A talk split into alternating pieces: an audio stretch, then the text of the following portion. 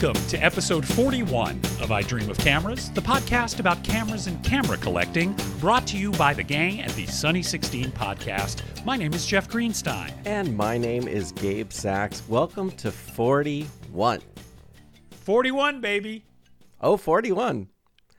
This is really our first entirely independent episode because, as you know, 40 went out on the Sunny 16 Presents channel and also on our own channel, I Dream of Cameras. Right. This is a solo, baby, Fly Oh boy, solo. it's a nervous time, but a happy time. That's what I say. How does it feel? Do you feel good? It feels, uh, it feels, you know, like you're stepping out in the big world. I'm excited. All right, good. Good. Uh does the number 41 have any particular significance to you? I mean, C41? Right, right. It's so funny What- that you bring this up because I was just thinking at the top of my head, what Yes. happened in 1981? Yeah. And I realized that your favorite company Ooh. came out with something, a oh, new Oh, no. system. Now, your favorite I, I really wait. I think I know. Can I guess? I'm going to sure, guess. Sure. Polaroid, Spectra. Polaroid came out with the. Okay, okay, okay. So listen. No, this is the 660 and the 640. Oh, Okay. okay. I don't know what that is. 1981. Okay. Okay. All right. And just so you can hear what they said about it, uh, this system is a product that's evolutionary rather than revolutionary. Oh no. I thought you would enjoy that. I thought you'd. I thought that would be something Oh, no. you would enjoy. Also, just a side note: the uh, Canon new F1 Oh yeah. Came out. The new F1. That's, you know, some people like the new F1. I don't know exactly what it has over the old F1. Probably some F1 fan will chime in and tell us. Exactly, and then the Canon AE1 program, which we know because of Chloe Kistner, that's the camera that she has, and and uh, that came out in 1981. How is Chloe feeling about that camera? She's doing great. I'm um, uh, three days ago, she sent me some new pictures on it. She's totally in it. She Oh, is in it, great. and she's shooting all the time, and can't wait to shoot some more. I love it. Fantastic. Very well, exciting. we're going to come back to our friends at Polaroid a little later in the show. I have a few random thoughts. Just thoughts. on my favorite company. Just random. Um, Polaroid is my abusive boyfriend. I have some thoughts on the latest from my abusive boyfriend. Right. But first, we must tackle the newly engorged mailbag. Fantastic. Okay, I want to thank all the people who bore with us as we emptied it out, one sentence apiece, but we are going to go back to our slightly abridged, slightly sped up version of the mailbag this week. Right. Remember, you can always email us, idreamofcameras dream of cameras at gmail.com, and many of you did. I have to say this, though it's all men again. Come on, y'all. Yes. Where please. are the women's? They're out there. Come on. Yeah. I know they're out there. We have a large, I see this in the analytics. We have a large female listenership. Why don't you write to us? We'd love to hear from you. Please write in. Please write in. Okay. We start with Andrew Sowerby with a story about a rescued Rolleiflex. Oh my gosh, this is a good story. We got a couple of good stories oh, in Oh, yeah. the mailbag this week. He says, a rescued camera story for you with photos attached. He said, earlier this year, his father in law gave him a Rolleiflex TLR that belonged to his father, in other words, his wife's grandfather. It had sat for many years, but the shutter fired, so I decided to take it. Serial number dates it to 1937 or 38. By the way, Gabe, speaking of serial numbers, just as a sidebar, remember how we put the word out to see if anyone was as fascinated with serial numbers as I am? Yes. They are not. Not one person. Not one person chimed in. But anyway, he said this camera features a Carl Zeiss Jena 75 millimeter 3.5 lens.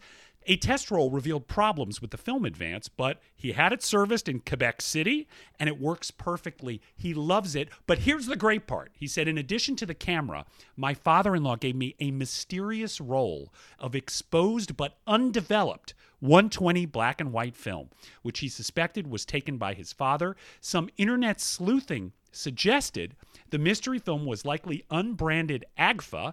He developed it in HC110 dilution B for five minutes. Guys, I, I don't know about this. What is this HC110 dilution B? I, I don't know from that stuff, but The image from the backing paper bled through, ruined most of the roll, but four images survived, including one of a man in a kilt Wow. and two of a woman in a top hat and jodhpurs, his wife's grandparents, ready for a fancy dress party in the early 1960s. It was perhaps the last roll of film taken with the Rolleiflex until it was rescued and restored to use in 2022, 60 years later. Keep up the good work, Andrew. And he included these photographs, which are remarkable. So oh great. Oh my God. This photo of the woman in the top hat is so perfect. I mean, production designers should look at all the It's exquisite so details good. in It's this. so good. Andrew, that is a great story. Guys, have you ever found a roll of unexposed film in a camera and direct, developed it? We want to hear about that. Yeah, definitely. That is just so glorious. I found a roll of unexposed film in a camera once. I think it was in the Nikonos that you gave me and developed it. There was nothing on it, so I don't have a great story. but Andrew, thank you for sharing that. Next up, Richard Kuns, K U N S. Richard Kuns? What do you think? Kuns, Kuns. yeah. Richard Kuns says, regarding burial with a camera, remember we talked about this. What are we, the pharaohs? He Yes. said, You are looking at it wrong. Bury with a beloved, broken, unrepairable camera that may be resurrected in the afterlife, or a much hated camera, thus removing it from the herd. Now I'm with that, and sadly, because a lot of our repair people are no longer with us, but they're somewhere. So Yes. uh, you get. I would bury uh, all your broken cameras, and they'll all be fixed when you get where you're going. exactly. Then they will not be around to infuriate me. Right. Yes. Exactly. Uh, love that, Richard. Thanks so much. Bruce Horn wrote in with another crisp email. One sentence. I don't know whether people thought we only wanted them to use one sentence, but a couple people did. Bruce Horn regarding disc cameras because of Gabe, you're loving paying to the disc camera. Yes. In our last episode, he said disc cameras horrible. No one can print them. Best I can do is put their incredibly tiny circular negatives in a 4x5 film holder with added masking and print or scan them while painstakingly rotating each individual image. Oh, Cheers, my Bruce gosh. Horn. Yeah. Uh, Bruce, my God. And how rewarding is that, really? With a negative that's the size of your pinky nail. My God. Don't we want to think about what that meeting was, Jeff? Seriously, what was the meeting about Oh. the disc, and what was the? How did it relate to photography? That's what I'd like to know. I- and I the do think photographers. this- Yeah, this must have been one of those things where an engineer came in and started with the form factor and Right. said, what our focus groups are telling us Right. is that customers want a camera that's the size of like, I mean, disc cameras were about the size of a cassette case. Right. That was about the size. So they want a camera they can truly slip in their pockets. Engineers, how do we do it? Interesting. Okay. I that's probably how they arrived at Yeah. it, which is not a bad idea. I mean, Right. my first digital camera was a compact Casio camera that was that exact size. It was delightful. If you think about it, Yeah. iPhone, roughly that size. They were on the right track, but wrong technology. Yep. Next email Malcolm Myers said, Gabe, the first sentence of this email is going to make me so happy. Are you ready? Yes. Item one I enjoyed the accents. Wow. Okay. Then you guys should get together. I think maybe that's the plan. I think Oh, you two should have an accent off. Yeah.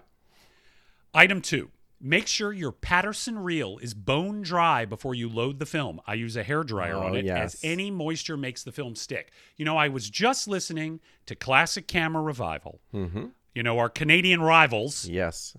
and they were talking about film developing. And remember, we have always talked about the stainless steel reels versus the plastic reels. Right. One thing that they pointed out on that podcast is yes, plastic reels have to be completely dry or you cannot load them. Steel reels can be loaded when wet. Did you know that? I had no idea. I thought it was the same issue as they would, you know. No. Apparently, this is why the pros favor the steel reels because when you're doing going on a developing binge and you're ro- doing roll after roll after roll, you don't have time to wait for the thing to dry and then reset and go again. So Right. anyway, So how useful Finally. is that when you can't roll the metal reels?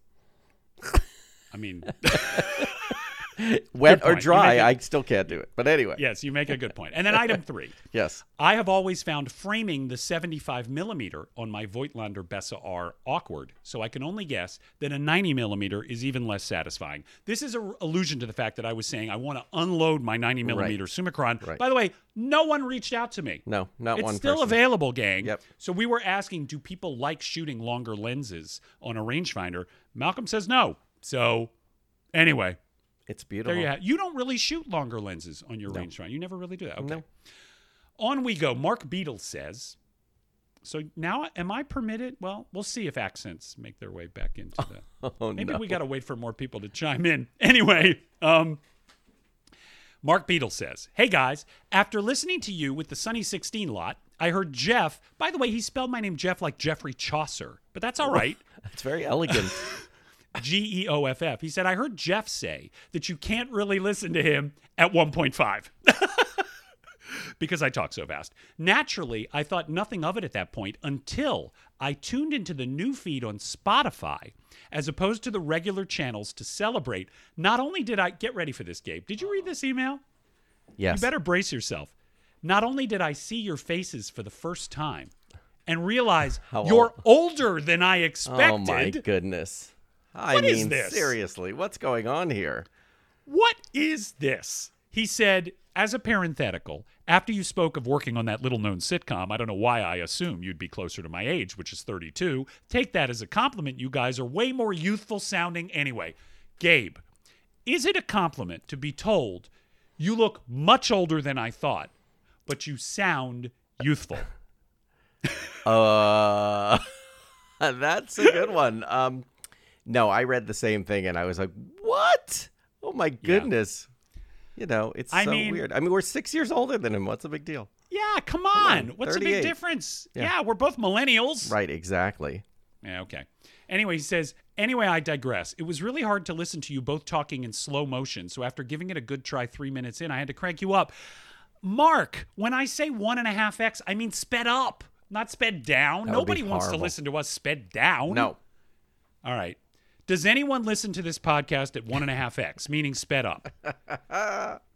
I listen to a lot of other podcasts at that speed, including ones that, not music podcasts, by the way, but I'm just curious about that. Anyway, P.S. I know I spelt your name wrong, but you did my accent wrong in the last one, Jeff. so Oh, this is a vote against the accent. So I now like we're at it. zero. PPS. After the deliberation of holiday cameras, I took my Pentax MX with the 40 millimeter 2.8, as I mentioned. I loved in my last email, but I channeled my inner Gabe and also What? brought the ME with the 51.2, the Tamron 92.5, Vivitar 193.8, my Fuji XT3 with PK Yes, adapters, and yes. a KMZ A Iskra. Because what if you bring one and it breaks down? They're old, they do break occasionally, and I'm no iPhone photographer heathen. Keep up the good work. I'm so happy about Regards, that. Mark Beadle. Oh boy.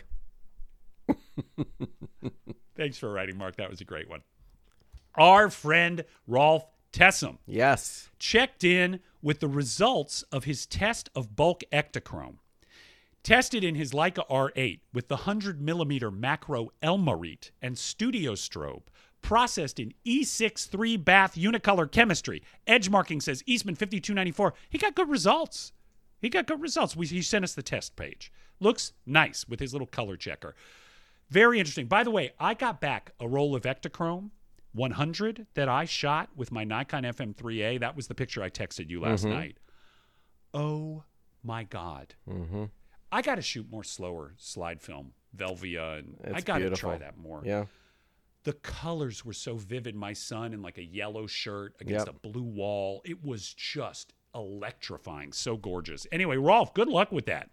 Timothy Floyd says, Gentlemen, he's talking about the subject line is permit to use a tripod. Gentlemen, I first ran into this in the Library of Congress in 2004 as I started to make a photograph of that beautiful ceiling. A Library of Congress police officer literally ran over and scolded me for using a tripod. I was free to use the camera, just not on a tripod. You might be surprised to learn that federal law is ambiguous on the subject and varies from park to park. Bottom line, ask ahead of your trip. And he links to an article on largeformatphotography.info about this whole issue of photo permits. And he includes a photo of the ceiling, which is gorgeous. Do they do that because they don't want you to damage the floors? This is so frustrating. It's all over. I don't understand it. I Yeah, mean, it's it, it just doesn't make any sense. I understand that there was probably a time in the past where when you saw a photographer with a tripod, that meant they were a pro, right? Yeah, that's professional thinking, photographer, and right. maybe you didn't. But come on now, just very odd. I'd I like to hear from other people who've encountered. You know this. what, Yeah. Jeff? Seriously, I think for the show, uh, you and I should make some phone calls and record them Okay. and just really see what's going on because I think that'll be really interesting, especially the Los Angeles film permit. Yeah. All right. Good point. Yes, we're going to try that. Maybe we interview someone from the Parks Department Yeah. about this and see if we can trap them. Yes, exactly. Daniel Fujikake wrote in with a series of tips for you, Gabe, and your Canon R5. I'm, I'm not going to read all of them. Yes. We're going to talk about the R5 in a minute when we recap your adventures in Fashion Week, but he had some extremely specific tips, which were incredibly useful. So we just want to thank Daniel for that. We're not sharing all that stuff. It was for Gabe's eyes only, but the Canon R5 has been life changing for my partner. We're going to talk about that in a minute. Exactly. Okay, on we go. I'm not doing an accent. Nico Girlando. Uh, you snuck one in. Did that sound like it had a little accent? Yeah, try it on again. I mean, I could do it like a ugly American. Nico Girlando. There you go. Said. Was that better? No, Okay. but anyway, Hi, gang. I'd like to write some beautiful prose, poetic and deeply thoughtful, but this is more important than that. This is about finding that a camera you bought on a whim on the internet came with every document from its moment of sale and every detail you could wish for to tell you who bought it and when. I love when this happens. I he says, know. I have no idea who Dr. Kozberg is, nor where Little Rock, Arkansas is, but here I am in Southeast London with his camera. Now, I want to stop here and say he includes a picture of this Kodak Retina 3. The case has Dymo label tape on the back with the name of the doctor, Dr. Oscar Kozberg, love and his that. address in Little Rock, the warranty card, the purchase receipt, sales. I mean, all the sales receipts. It's amazing. I love when the history of a camera is so vividly brought to life when you buy it, and the camera looks gorgeous. Anyway, continuing with Nico's email, he says, as we all know, a Schneider Kreuznach lens is not to be sneezed at. It did not work when it arrived, but with a little love and care, it's back on track. I don't want to put it on eBay. I don't want to sell it. I want someone, someone that it means something to, to have it back and use it. I have enough cameras. In some so ways, great. I look at this box, this collection of paperwork, and this beautiful machine and think how honored and privileged I am to have it in my hands. Yet and yet, what do you think? And then he leaves his phone number. Here's the thing I'm just going to say to the listenership if you know Oscar Kozberg, that's K O Z B E R G, a doctor who lived in Little Rock, Arkansas, 72201 on Markham Street. If this name means anything to you, reach out to us on idreamofcameras at gmail.com and we will hook you up with Nico. I love this. And We there was love the another story. Coming in a subsequent email that kind of bears on this. But Nico, thanks for that fantastic story. He says, by the way, it was missold to him as a Retina 3C, but it actually looks like it's a Retina 3. I don't know the difference. Anyway, Alan Perez says, Shana Tova. so and we nice. say that again. May you be inscribed in the Jewish Book of Comedy for another year. Exactly. Okay, those of you. Okay, yes. Right. And finally, this is a great one. This is a great one. Marius Grasby writes, uh, that pronunciation will seem very relevant in a minute. Marius Grasby writes Mm-hmm. Dear Jeff and Gabe, although I am a huge fan of Marcel Proust, my story will not be limited to one sentence only. I do, however, promise you a story of high sentimental value and would I would believe very complimentary to your smash hit podcast. See how everybody knows it now? My fascination for cameras started when I was very young, playing with his father's black OM1. He photographed my entire childhood with that camera. Dials and numbers seem magical. He started photographing on his own when he was 16 back in 2000. Ooh, young guy, okay. And for some reason, always analog.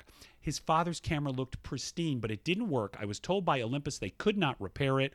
He bought another copy of it, then some Russian junk before he saved his money and bought a Leica M3. Oh, that's great.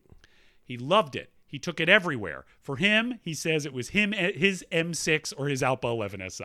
So obviously comparing to our cherished cameras. That's he so says great. through the years I have owned countless Leicas, but I always ended up selling them before the prices went skyrocketing. Stupid. The one camera he always kept dear was the M3. A couple of years ago, I for some reason decided I wasn't using enough. I should sell it. The gods of photography had left me unmotivated and blue. What's the point of it all? I regretted immediately I had sold my baby and cheap. Get ready. This has a beautiful third a beautiful third act turn. I'm waiting. Listening to your podcast, my regret and shame grew further. That camera was a part of me, my history. What was I thinking? A few weeks ago, I started browsing the Norwegian version of Craigslist and found a nice M3. The pictures were kind of blurry. Examining the serial number, I discovered, you know where this is going, it was the same camera. it was my camera, my precious. Of course, I contacted the seller, even got a great deal on it. The gods had showed me mercy to complete my happiness. Get this! I discovered my father's OM1 wasn't broken at all. It had just jammed on a piece of film. It now works perfectly. I use it to document my kids. It's like magic. So great. Best regards, Marius Grasby. If you nail this one, Jeff, you truly are a master of the accents. Oh boy. Let's that? see. We'll know soon. We'll find out soon enough. Yeah. Marius, let me know if I did it right. I looked up how do you pronounce the AE sound in Norwegian so I wouldn't get jammed on this. Oh, nice. Also, he includes a photograph of himself with his cherished M3, which looks immaculate. What a great story. Marius, thank you for writing. What a prodigious mailbag. Everyone, thank you for Thank you. writing. Thank you. So good. Now we close the mailbag and move on with the events of the weeks. oh boy. Once again, guys, email us at idreamofcameras at gmail.com. We love hearing from you, but bring on the women. Okay.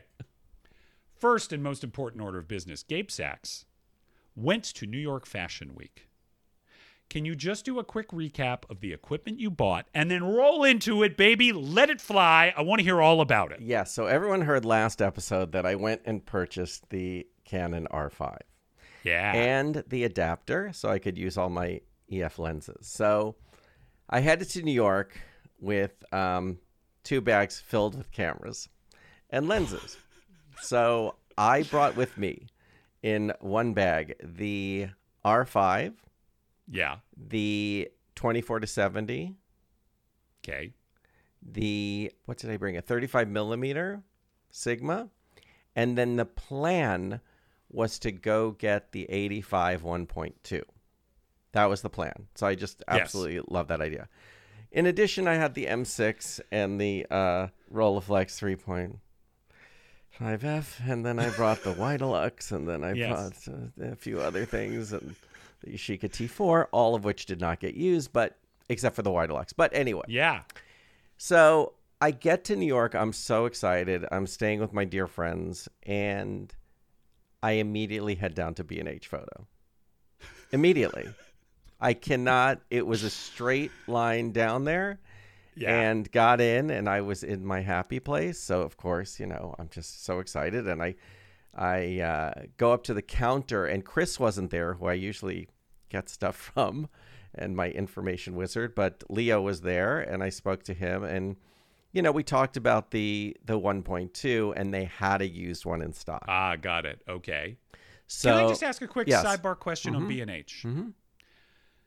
Were they friendly and helpful? the best. I mean, the best. I'm going to Did- get into that. I have I have a, a bunch Okay. of reports because um, you'll be all be shocked by this. I was there for seven days. Four of them were at B and H. Okay, I'm just. I gonna- just want to clarify whether your experience with the service personnel at B and H was pleasant, and whether there were young photographers, male and female, in line. Yes. That they played. Yes, and Yes, they paid they were great. attention to those they people were great. were was they were completely amazing. Okay, So roll I, on, man. So I talked to Leo, and you know we're talking about the pros and cons. It's a heavy lens, and on and on. So he goes, "Look, buy it. If you don't like it, bring it back. Like look for something else." So, uh, so I immediately uh, took that lens, took my R5, and headed down to uh, Spring Studios, and I just wanted to test the lens. So outside of Spring Studios are, you know, models are milling about. They're heading to, they're rushing to their shows in the alley at St. John's Lane. That's where all the other photographers are, you know, waiting and shooting and waiting and shooting. And then in the front of the building is where everyone's entering the shows that were there, that were at uh, Spring Studios. And so you get such a mix of characters. It was fantastic. And uh, was testing out the lens, and I really, really liked it. But it, but occasionally it was fishing for focus. Okay. Got so it. now Okay. you know this is all with heavy consultation from from Chris Chu and Rafael Hernandez. That you know, I my technology. You have to remember, my Canon technology is 15 years old. Okay, so it's from the 5D. So I'm like, ah, fish is a little. What's the big deal? And and then I realized it was fishing a little too much. There were some shots I was missing. So I talked to the guys, and they said, no, no, no, no, no. The 85 1.4. And I'm like, 85 1.4? Why would I Oh. want that if I get the A one too? They- slower one, yeah. Right. and they said, no, no, no. The technology is a little faster. This is the one you want. And so I went, where did I go? I went back to B&H the next day. and I was, was, this in on subsequent days or the same day? this was the next day. I did go. I did go a couple times the same day once, which I'll explain later. Okay. Um. So anyway, so I go down to B and H. They have an 85 1.4 used in EF. Lucky I'm you, So man. excited. I buy that one. I start testing out. It's fantastic. I mean, I can't believe the focus on that R5. I just it locks in those eyes, and you're there. Gabe has showed me a number of these shots. It is astounding. And you were saying to me that if you were hunting for focus, no matter how agile you were, you would not be able to get these shots. That's No. what you were telling me. There's no question because last year, as you remember, I brought the um, the Leica, you know, M10, and Yeah. I got some great shots, but those were very still. Like I, there was no Mm. way I could get anyone moving. Uh, there was no way I was able to lock into focus like I could with the M10. And uh, again, I got some great shots, but they were very still and people sitting Right. and people, you know, it was it was a very rare set of circumstances. This time, you know, it was totally different, and I needed that fast focus. Now, okay, the 8514. What aperture were you shooting at to get those glorious shallow depth of field shots? I was mostly shooting between 1.4 and 4. unbelievable. I mean, because we know the tolerances at that end of the lens are a matter of inches in many Right. cases, if not fractions of an inch. You're going to post some of these. I Yes, hope. I am going These to post some of them. Absolutely glorious. I mean, every shot. I mean, part of it is that you're shooting models, but every shot looks like a Vogue layout. I was very It's lucky. So it was so beautiful, exciting. and the color rendition of that Yeah. sensor Yeah. is a plus. Yeah, it's a lot of megapixels. Could you really? How did you feel when you saw those images up on the computer? Oh, I, w- I was really happy when I got back. I went, oh my gosh, this is very different. yeah, And I also had the opportunity because I realize what the speed of Fashion Week is, and I realize what the speed of even doing makeup or on and on. It's like in between. Yeah. If they glance at me, that's the shot. It's not like, hey, can you glance again so I can sit here and focus my Leica? It was just a very different experience. So, what I did is, and also, you know, these are top models. You know, this was at the Jonathan Simkhai show, and you know, Sarah Grace Wallerstedt was there, and Louise Roberts and I, I, Cara Taylor. These are all like very, very big models who have all done Vogue covers and uh, multiple Vogue covers, and I had them for. I could have had whatever. I was at. I was. They were on their way to rehearsal. Then they were in.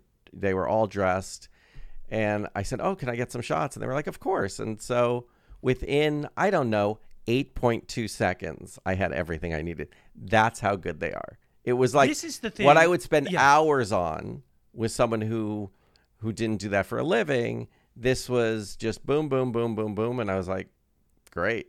That was it. this is the thing that that I have kind of tried to get my head around because I've never photographed models, you know, and the only analog that I have to this is directing actors. Right. So I guess I had in mind because I've seen these, you know, documentaries about watching David Bailey shoot or Helmut Newton shoot that there is a give and take. There's direction and reaction. Right. But what but what you described to me is models that so instinctively know what to do and how to move through a sequence of poses Yep. or expressions. And they hear the click of the shutter and they know you have it and they move on to the next thing. No direction. So it's like you're saying, eight seconds, Yeah. you're going to come away with a slew of Yep. extraordinary images from the collaboration. These Yeah. are why these models get paid so much. Yeah. It was really fun to see. And then, you know, because I, oh, you know, they're so generous at Jonathan Simkhai's company. And they were, you know, they said, do you want to be on the bleachers and or the risers? And I said, no, no, no. I don't, Right. That's not the shot. That's a Getty Images shot. They're going to get the one, you know, head to toe and then That's the mid like shot. everyone going to shoot the Leaning Tower of Pisa. They're right, all right, going to come That's- away with the same photograph. Those guys, that's what those guys do for a living. I, Yeah. you know, so, but I, what I wanted to do, and, and at rehearsal, I practiced it. So at rehearsal, I was trying them coming down the runway, and it's, uh, you know, like a zigzag sort of thing at a giant art gallery. So they were coming towards me, and I just practiced with the iFocus. I said, wow, I could probably get that shot on the 85. I mean, this will be interesting. Let's see if I can do that. So what happened is at the actual show, I scooted over to the middle where they were coming sort of straight at me. I was a little at an angle, and it was so funny. I was next to the Saks Fifth Avenue buyer, and I said, "I said, can I can I sit here?" She goes, "Oh my god, completely! It was so much fun." And then I I got all that, and it was it nailed their eyes every time. They were moving Wow. completely. I had the face detection and the eye detection on, and it was spectacular. Like it was really, I got shots I had never gotten before, which opened up an entire new world to me of um of shooting people. Like I can have the move. feel- yeah. How did you feel shooting a prime lens like the 85 versus shooting with a zoom? You know, you have to remember I'm mostly used to shooting prime. Primes. Yeah. Yeah, in anything, especially in But in uh, that sort of situation where you have to, like, you're shooting the runway, and so you're Right. some distance away, and you have to make decisions: Am I going full body? Am I going for head and shoulders? Right. Did you, when you were using the 85, obviously you're stuck to one particular image size. Did you feel okay with that? Did you feel frustrated with it? Was it because there was no pressure and it was so much fun. I didn't have Yeah. any. I didn't even think about it. I mean, yes, I I used the twenty four to seventy a lot in New York, and um, but it was spectacular to use it there. And I did use the Q a little bit, which I borrowed from Fred Corey and used that for a Yeah. bit. Um, but even the Q. Uh, had great images. It just wasn't fast enough. There's no way that I could have gotten. I mean, especially in makeup, because you have to remember everyone's at a different level of progression in, in their makeup. So someone's doing something, someone's doing their wardrobe, someone's, you know, there's 35 to 37. I can't remember how many, probably 35 models. And they're all in a different stage. So you're trying to get them mostly, you know, doing makeup or waiting around or looking at their phones or, you know, that just all the fun stuff of, of what they're doing. And I was fascinated with the um, makeup people because there's a certain specific type of makeup and a certain specific type of hair product. And uh, it was very important. It was a new kind of makeup, and everyone sort of had to do the same look. And it was just fascinating. And the my favorite thing, which happens every time, is I go there and I'm mistaken for someone who's a specific photographer. So there's Oh. because there's only there's only a couple people let backstage It was photographers. Yeah.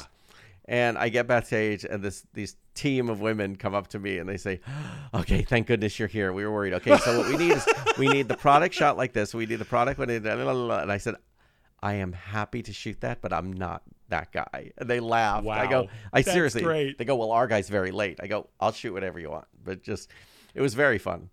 Let me ask you this, by the way. I would imagine that when you are shooting with a Leica M10 or Mm-hmm. a Rolleiflex or a Widelux, you present differently than all the other photographers who One were there. hundred percent, one hundred. And also, you're really not supposed to shoot flash backstage.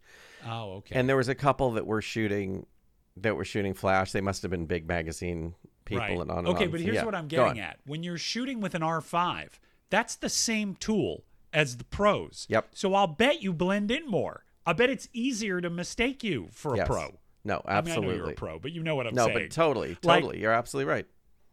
That's interesting. It was really All right, interesting. so I want to hear about the. Uh, I know that the bulk of the experience was with the R5, but Right. what was it like? Did you get to? You talked about shooting with the Q. What about Right. the other equipment that you brought? So the only other stuff that I shot with was the um, was the Widelux. I loaded up with 3200 T Max, I believe, and just did an experiment. So I just did a very, you know, I'm just going to shoot it.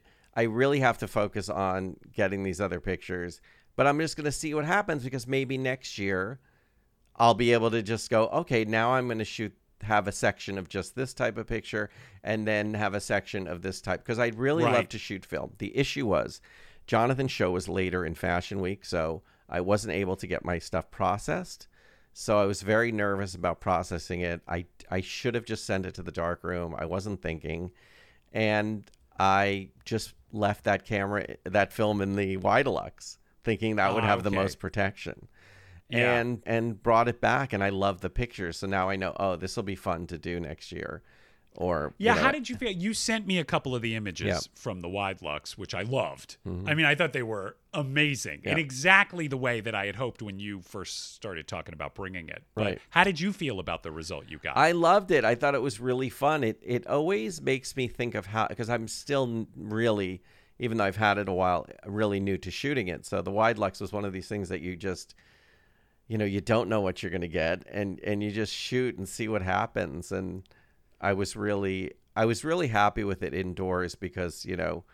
You and Chris Chu gave me some, you know, f stop stuff just to leave it on, and it was great. I think it it, it worked very well, so I was very happy yeah, with, with that. that 3200 film, it is just so Yeah. forgiving Right. indoors. You're not going to come away with, you know, uh, unprintable images. Right. But I loved the sweep of the room that you get. Just Yeah. all the models at the tables. Yeah. And and of course that distortion that we identify with the Widelux Right. is so interesting in those confined spaces. So I thought it was great. I know you only came away with like what, six or ten images or something, but pretty cool shots. I'm glad you brought that along. I think the other thing I would change next year is I would definitely shoot more film.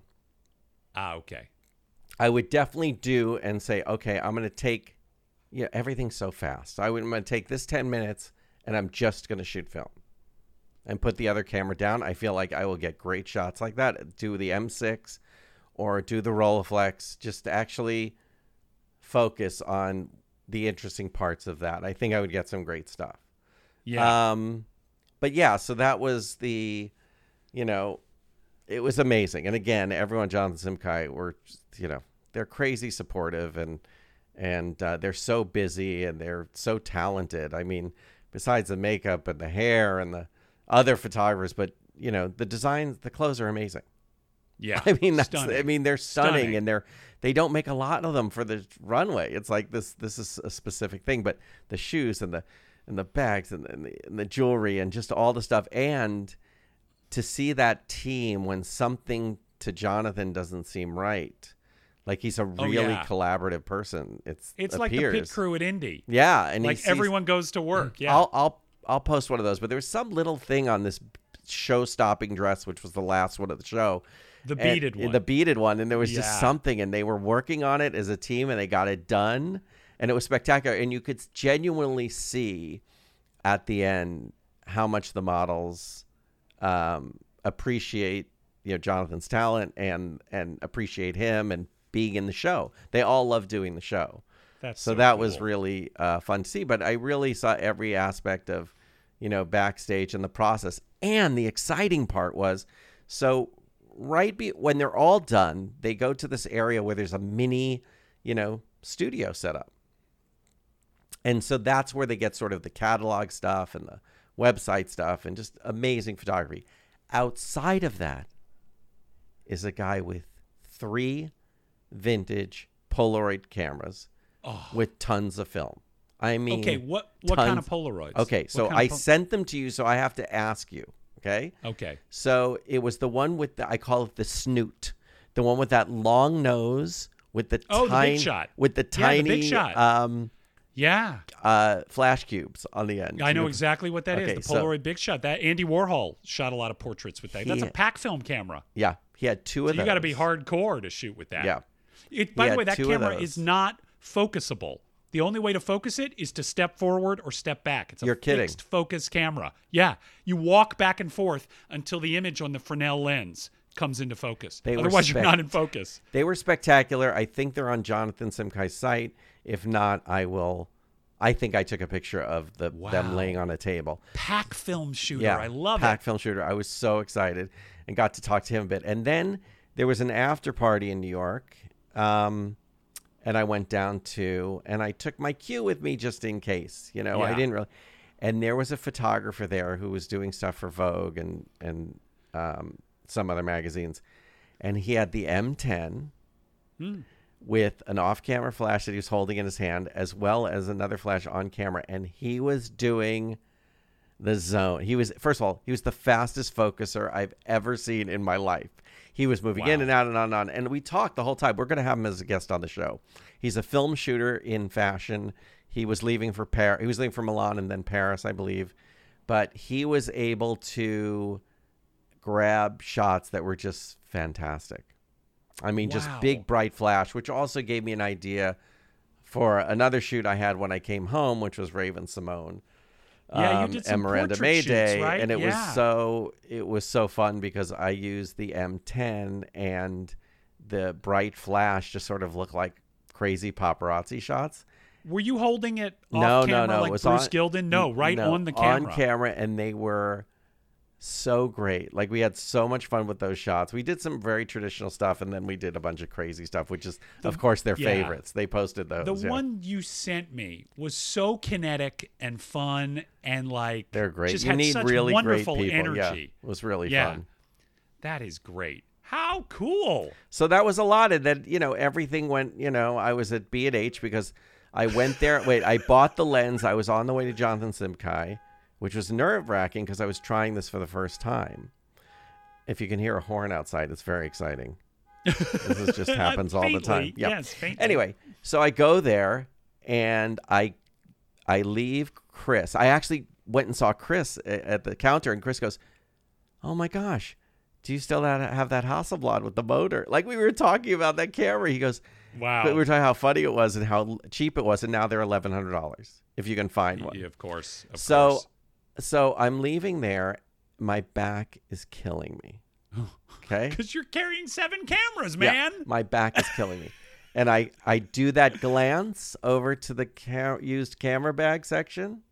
And then Oh, I go, dear. no, I, I don't need to hear this from No. our listeners. What? I don't need to hear this from my partner in crime. I need to just get the heck out of this place immediately. Oh, no. So I oh, leave. no. And, you know, it's right 34th. It's right by the beautiful post office. It's, you know, you know, walking in New York and and my back is getting slumpier and slumpier and I turn right around and go right back to B&H with my with my giant B&H bags. Oh man. I go right back in there. Shameless. I say, I can't handle this. I need a bag. so I go to the bag section. They're giving me a tour of all the bags. They're amazing. I mean, they spend so much time with you at B&H and they Yeah. want you to, you know, even if you're not going to buy something right away, they will spend all this time. And I go and look and look and I find a bag and the guy's an R5 shooter who's helping me. Hmm. And he goes, "Look, this is going to do. It's going to fit everything. Your back's going to be better. You have a great bag, but the bag's for much smaller equipment." And so I buy the bag, right. but I don't want to be walking around with this other bag in my hand at Fashion Week. Yes. I have an Did empty. you buy a bag to put the bag in? yeah, well, that's, the, the, funny thing. So I have this empty bag, and I go, I know what I'm going to do. I was either going to give it to this guy, which he didn't need. B and H has a place right there. You can bring your equipment and sell it right away. So I go, oh, I wonder if they'll want this bag. so I I go in, which I had bought at the used camera shop a year um, ago at B and H. Perfect. So I go I go in there and talk to the guys. He looks up, yeah, thirty bucks. I go, fantastic. I don't have to. Amazing. He goes. He goes. He goes. Do you want the? Do you want a check or? I go. Just put it on my credit because I'm gonna probably be back tomorrow. So they put it. So of course they put it in the computer, and I use that. You know, the next day. But anyway, let me tell you a little story, which I told Jeff when it was happening. I see this sort of trolley or this dolly of stuff next to me of all these old dust filled boxes of camera equipment and projection lenses and old cameras, and they're handing like Hasselblads to them and on and on. And I said, Oh my goodness, what's going on here? And she's, Oh, my grandfather was a photographer, and we just have to get rid of all the stuff. Wow. Of course, I'm sitting there wow. and I give them the podcast card. I give them any way to get a hold of us. I said, if there's any extra, please let us know. We know a lot of uh, people goodness. that could use film cameras and would love to turn you on to them, or a school or anything like that. So it was uh, it was really fascinating. Like it was really just a it was a great trip overall, and and uh, got to see some you know great friends, and yeah, it was a great trip. Okay, one more question before Yes. we depart this. Yes. So you've done two Fashion Week experiences in the last year, Yes, right? yes. Could you do more, or is this as much as you can stand? No, I could definitely do more. I think I would. Uh, I sort of like the schedule of doing a couple things and not. Yeah. I, I don't know how those guys do five shows. I mean, it That's I'm seems easy, but guys, they start makeup at noon and and then the show's at five and really starts at five thirty, and then it'll be thirty minutes or whatever, and then they're off to the next thing, and getting ready, and they have to get their pictures out. And and one thing I did see that was there's there's like so many things I'm going to forget, which we'll get to in other episodes. But you know, one thing is a lot of these guys because they're working, it's all time. Okay, so everything has to get on the wire quickly. So when I went to the Forbes Women's Summit because that's where I was meeting Barbie Ferreira, um, and uh, and D- Dylan Mulvaney was there. It was a, it's a whole group of people, and it was an amazing event. But there was a part of it which was sort of like you know a step and repeat. So that's in front of the Yes. you know one of those logo signs, and that's where they get all their pictures for the press. And so I you know, was there and practicing with a flash. I had the wrong flash. You know, everyone had the Profoto, you know, or the V1 and on and on. And I had this it would be flash. It didn't work at all. It was fine. It just wasn't great. Anyway, so this first person comes up and it's uh Blake Lively. And Phenomenal. so and so in this beautiful dress and amazing and she's there and oh, it was only three photographers, me and two other guys from Getty and they said, "Look, we just we're gonna have to have just him photograph it." I go, "Oh, totally." Like I, me, I'm like, I'm, I'm so excited just to be here and watch them. Anyway, the issue was no one knew Blake Lively was pregnant apparently with her fourth child. Wow. So the shot was a side shot to get it, and she had to approve that Getty was going to shoot it and then get it out, and then they showed it to her. And she couldn't have been nicer. Like she was so great. So I'm timing this, okay? So no one knows about this news. It breaks about he lo- he literally stops what he's doing, the Getty photography. He looks like he's just gotten the biggest Christmas gift of his life Wow. goes off, loads it up, puts it on the wire within an hour, probably, or 45 minutes. That picture is out and everyone's picked it up. And he said, he said, this has just paid my rent. Like he was just so excited. And he goes, Yeah, I'm that's in a the, jackpot he goes, I'm the happiest guy here. And so it was really fun, you know, learning that stuff and, and, and seeing them and, and seeing the issues and seeing the, I'm just not that, you know, I have to learn more about Flash. But my last thing is, I had the honor of shooting Kal Penn the day before, which is why I was late to go to Fashion Week. And that was the first time I really tried out the camera with the 24 to 70. And they just needed a, it's for People magazine. They just needed a white background. It, he's the nicest human. So we had, you know, a great time. And that's where I really, really test out the camera. Um, and it was, you know, you know, just getting used to that whole flash system. I shot with a strobe and uh, again a lot of coaching for from chris and raphael so i thank them dearly and it was great that was it it'll be out soon Fantastic. Guys, we are not just two schmucks with a podcast. You have just spoken to professional photographer Gabe Sack, covering New York Fashion Week, doing shoots for People magazine. I mean, we should get paid for this. i'm a schmuck with a camera that's what it is I'm so happy for you and so proud of you, and I love this. so, Thank. It guys, so come fun. at you, come at us with your questions for Gabe would love to about his them. shooting experience. Unreal. My Right. God, this podcast is just rolling by. I'm gonna just drop a few tidbits of my recent adventures right before we wrap this baby up. I've been back and forth to Atlanta a couple of times. Yes, you oh, have. Oh, I need a prop for this. Wait, there's. A oh i props oh my gosh we're like a real show now I did go back to KEH. Yes. And I got that 35 millimeter PC Nikkor, the tilt shift Nikkor at KEH. By the way, I, I'm now like Norm walking into Cheers. Okay, like when I pulled up in front of the KEH uh, showroom in Atlanta, I walked in and the guy said, "Oh, Sam's in the back getting your lens," and I was like, "What?" He said, "Yeah, we saw you pull up." It's Oh like, my I'm gosh. in a rental car. How do you how do you even know it's? But I guess I am now known there, having gone a few times. I so love that. thank you again to Sam and all the guys that I met at KEH. They were fantastic. So I have not yet tried out that Nikkor. Obviously, the idea with that is to shoot 35 millimeter lens, another wider lens than the standard 45 on my XPan. So that's going to be part of the next adventure. The other thing that happened in Atlanta is my sister was moving from a house into an apartment. We were going through the crawl space. I found old negatives that I shot when I was 10 years old That's incredible. a sheaf of old negatives that I had developed in my basement darkroom. Pictures of my kids, pictures pictures of my kids. That would be really interesting. That would be amazing. Because, yeah. pictures of my siblings, pictures of the house that we grew up in, uh, pictures of our parents. I mean, incredible. It just was yet another reminder that film is a time capsule and that you should be shooting film, guys. This was 50 years ago right. that these images were made. Where will your JPEGs be in 50 years? So I just can't stress this enough. The other fun thing that I found was a couple of pamphlets that I had ordered from Kodak back in those days. Two on making your own pinhole camera. One of which was the one that inspired me to get this big scar on my hand because I was cutting open a plastic cup with a pocket knife on a bus. Right. That was fun, but also one called Recovering Silver from Photographic Materials, which was all about how to take your exhausted developer and get the silver out of it and sell it.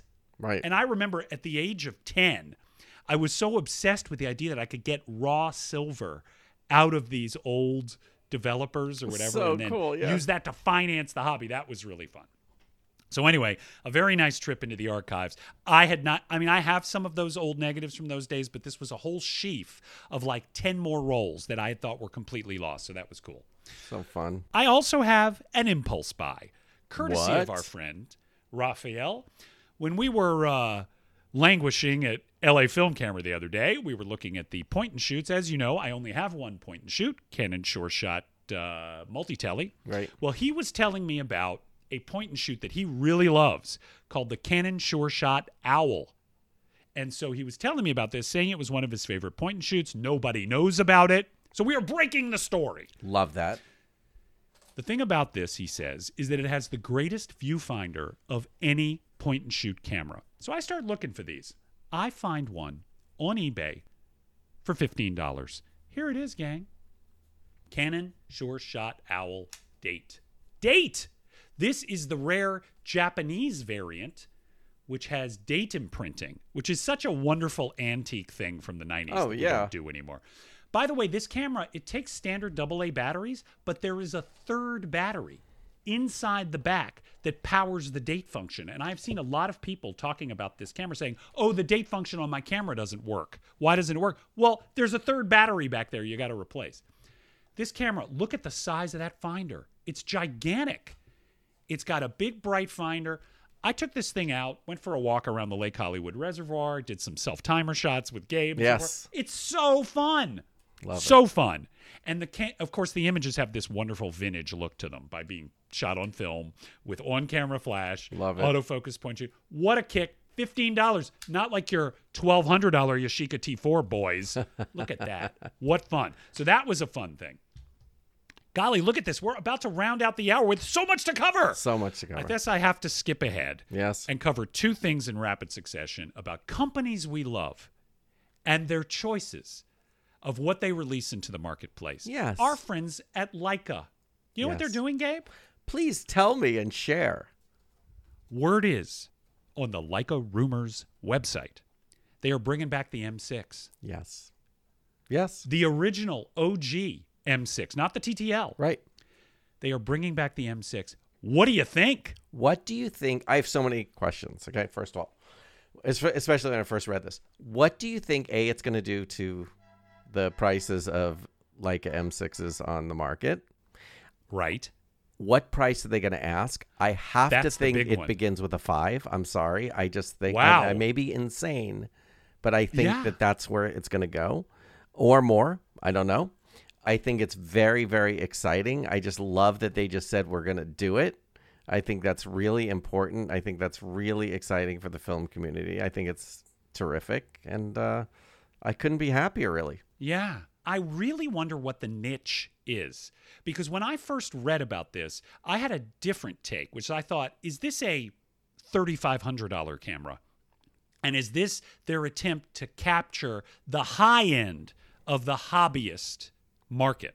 In other words, we don't have a camera right now, a film camera that a hobbyist can afford. Yeah. So instead, they are buying used M6s, used M3s, used M4s, right? Or used M5s for that matter. So should we try and capture that with a relatively inexpensive for a Leica? But you are right. It might not be that at all. Right. It might just be, you know, another camera in the line in the same way the MP is still in the line. I don't know. It's going to be fascinating. Yeah, I'm also the choice of the original M6 with the dial that goes the wrong way doesn't. Maybe it does have the TTL flash. That's my and favorite. they've just re-engineered the body so that it doesn't have to be the thicker body. Right. I don't know. It's going to be very interesting. Tremendously exciting. Tremendously exciting. A new film camera on the market from a you know an established brand. So thrilling. Yep. Meanwhile, those scamps at Polaroid. What? How dare you? Scamps. this is so exciting, Gabe. Oh, what happened? Polaroid, with their technological know how Oh, and with all the goodwill that they have built over the years, bringing Polaroid cameras back to the marketplace. Oh, yes. They teased an announcement. They had a secret code on their website. And on the day, they announced Bluetooth speakers. Wah wah wah. Un. Da, da, da, Unbelievable. And Ugh. something called Polaroid Music. Honestly, Oh, Gabe, I had that? such a headache.